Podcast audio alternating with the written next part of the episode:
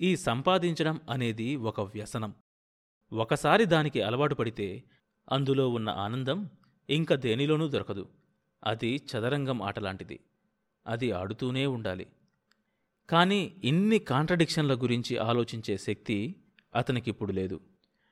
భవిష్యత్తు గురించి ఆలోచించే శక్తి దారుణమైన అనుభవం నిర్దాక్షిణీయంగా చంపేసింది. ఆ అనుభవంతోనే అతను అన్నాడు లేదు శారదా ఈ డబ్బు అనేది చాలా గొప్పది.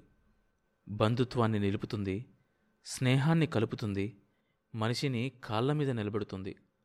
డబ్బుని మితం లేకుండా సంపాదించాలి. దాన్ని గుప్పెట్లో పెట్టుకుని ఆడించాలి. దానికోసం ఎంత మానసిక శాంతిని కోల్పోయినా సరే.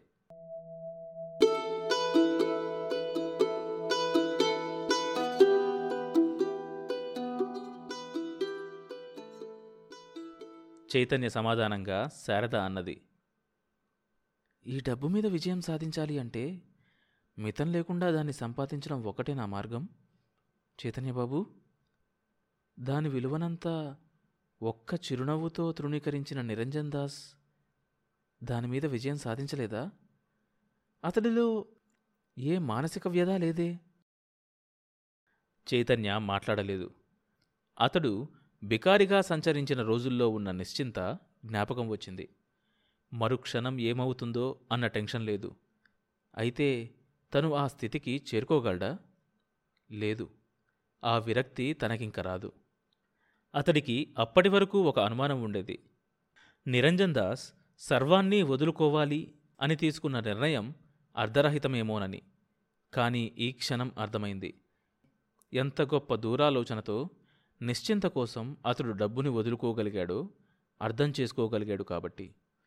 మరి తను వదులుకోగలడా? లేదు. అర్థం చేసుకోవడం వేరు. తనలాంటి వాళ్ళకి చింతలోనే దొరుకుతుంది.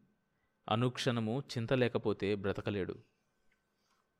అతడి ఆలోచనల్ని భంగపరుస్తూ ఇక ఆలోచించకండి. మీ ఆలోచనలన్నీ రాస్తూ రాస్తూ ఈ నవలాకారుడు కూడా అయోమయ స్థితిలో పడిపోయేలా ఉన్నాడు. అంది నవ్వుతూ. అతడు అర్థంకాక ఏంటి? అన్నాడు. బ్రెక్ట్ చదివారా? ఏం? ఏం లేదు. ఎలియనేట్ చేస్తున్నాను అందామా చిరునవ్వుతో. తాము కట్టవలసిన టాక్స్ విషయం కిరణ్మయ్యకి తెలియటం రవికి ఇష్టం లేకపోయింది. ఈ బాధ తనకెలాగూ తప్పదు. అనవసరంగా ఆమెకు చెప్పి ఆమెను కూడా బాధపెట్టడం ఎందుకు అని భావించాడు. అయితే ఆ విపత్తు నుంచి బయటపడ్డానికి చేసిన ఏ ప్రయత్నమూ ఫలించలేదు. కట్టవలసిన డబ్బు కట్టకుండా అప్పీలు చేసుకోవటానికి అతడు పెట్టుకున్న దరఖాస్తును కమిషనర్ తిరస్కరించాడు. దాంతో పరిస్థితి మరింత విషమించింది. రవి తల్లడిల్లిపోసాగాడు. అతడి పరిస్థితిని గురించి తొందరలోనే అందరికీ తెలిసిపోయింది. ఈ వాణిజ్య కాలాల ప్రపంచంలో ఏ చిన్న వార్త అయినా ఇట్టే పాకిపోతుంది. అతడి స్థితి తెలిసిన వాళ్ళు అప్పు ఇవ్వడం మానేశారు.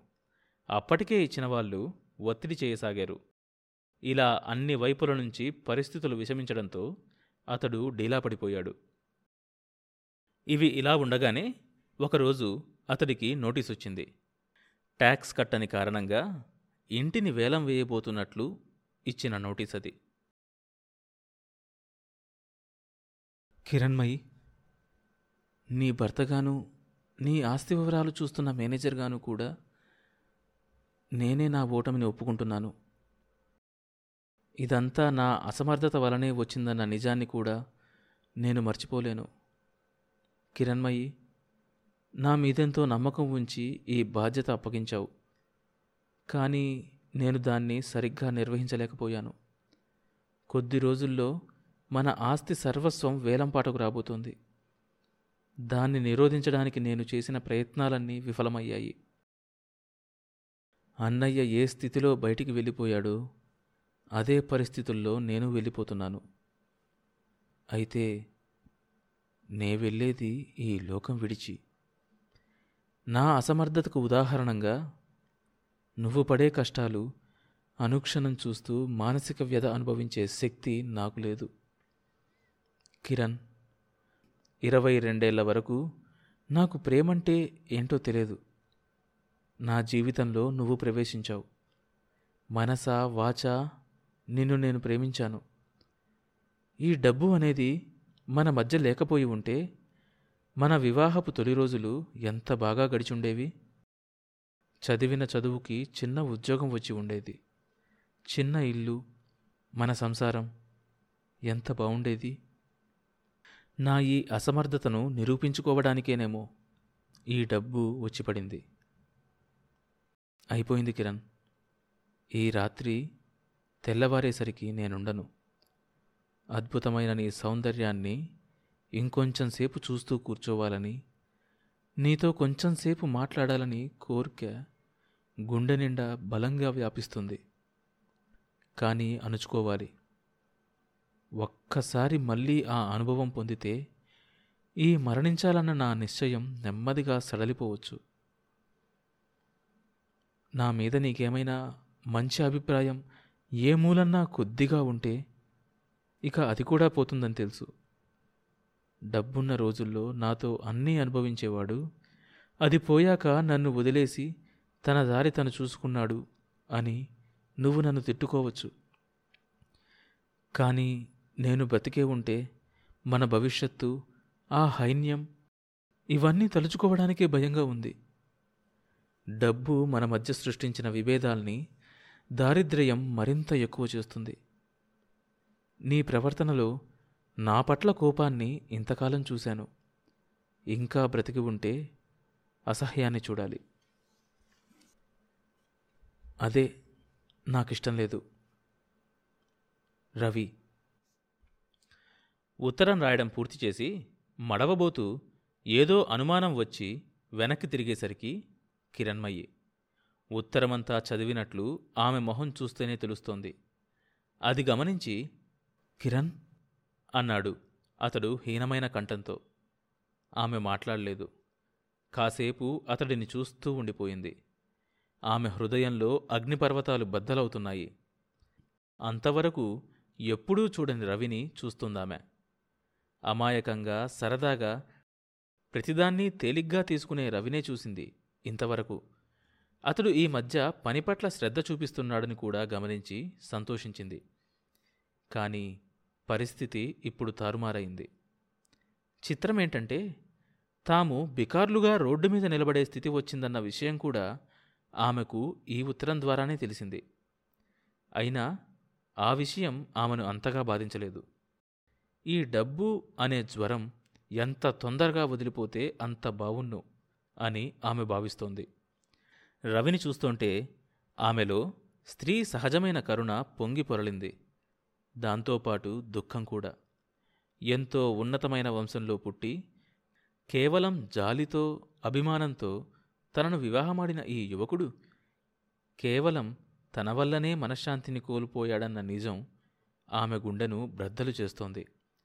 పరస్పర విరుద్ధం కాని ఈ రెండు భావాలతో ఆమె పక్కనే కూలబడి అతడి కాళ్ళ మీద తల ఉంచి వెక్కి వెక్కి ఏడవసాగింది. రవి ఆమె తల మీద చెయ్యి వేసి కిరణ్ అని గొనిగాడు. చాలాసేపు ఇద్దరూ ఆ అచేతనమైన పరిస్థితిలో అలాగే ఉండిపోయారు. ముందు కిరణ్మయ్యే తేరుకుంది. పైట చంగుతో కళ్ళు తుడుచుకుంటూ నన్ను క్షమించు రవి.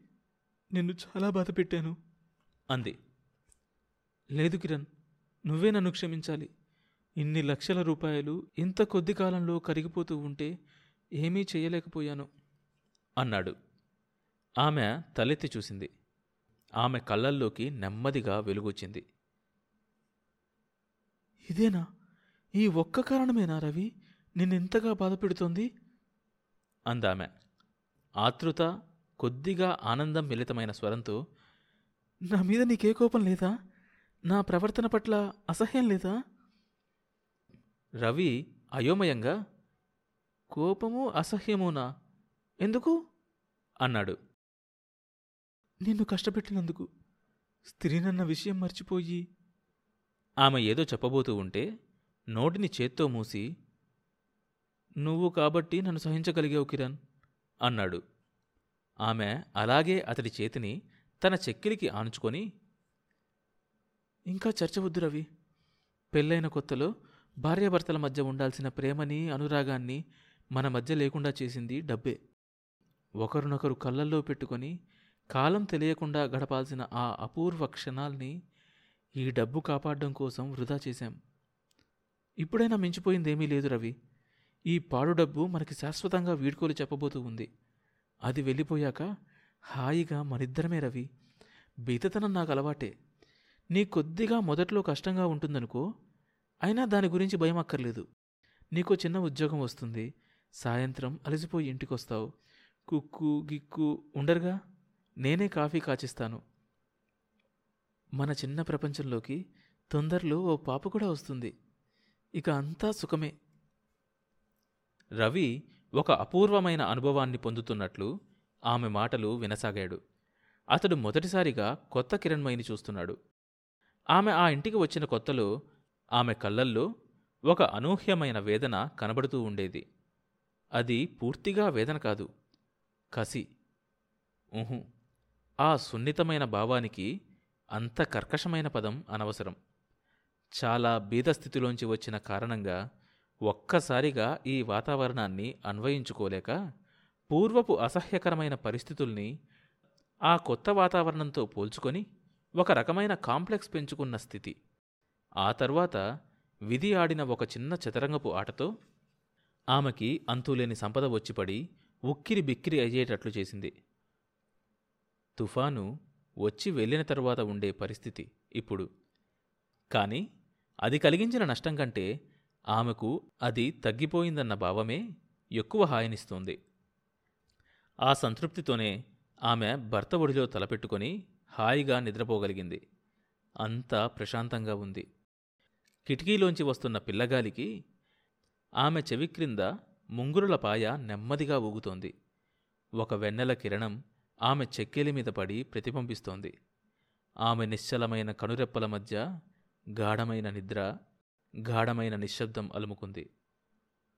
స్నిగ్ధము అపురూపము అయిన ఆ ప్రశాంతతకి విచలితుడైన రవి ఆమె నిద్రకు భంగం కలిగించకుండా నెమ్మదిగా వంగి బల్ల మీదున్న చిన్న సీసాను కిటికీలోంచి బయటకు విసిరేశాడు.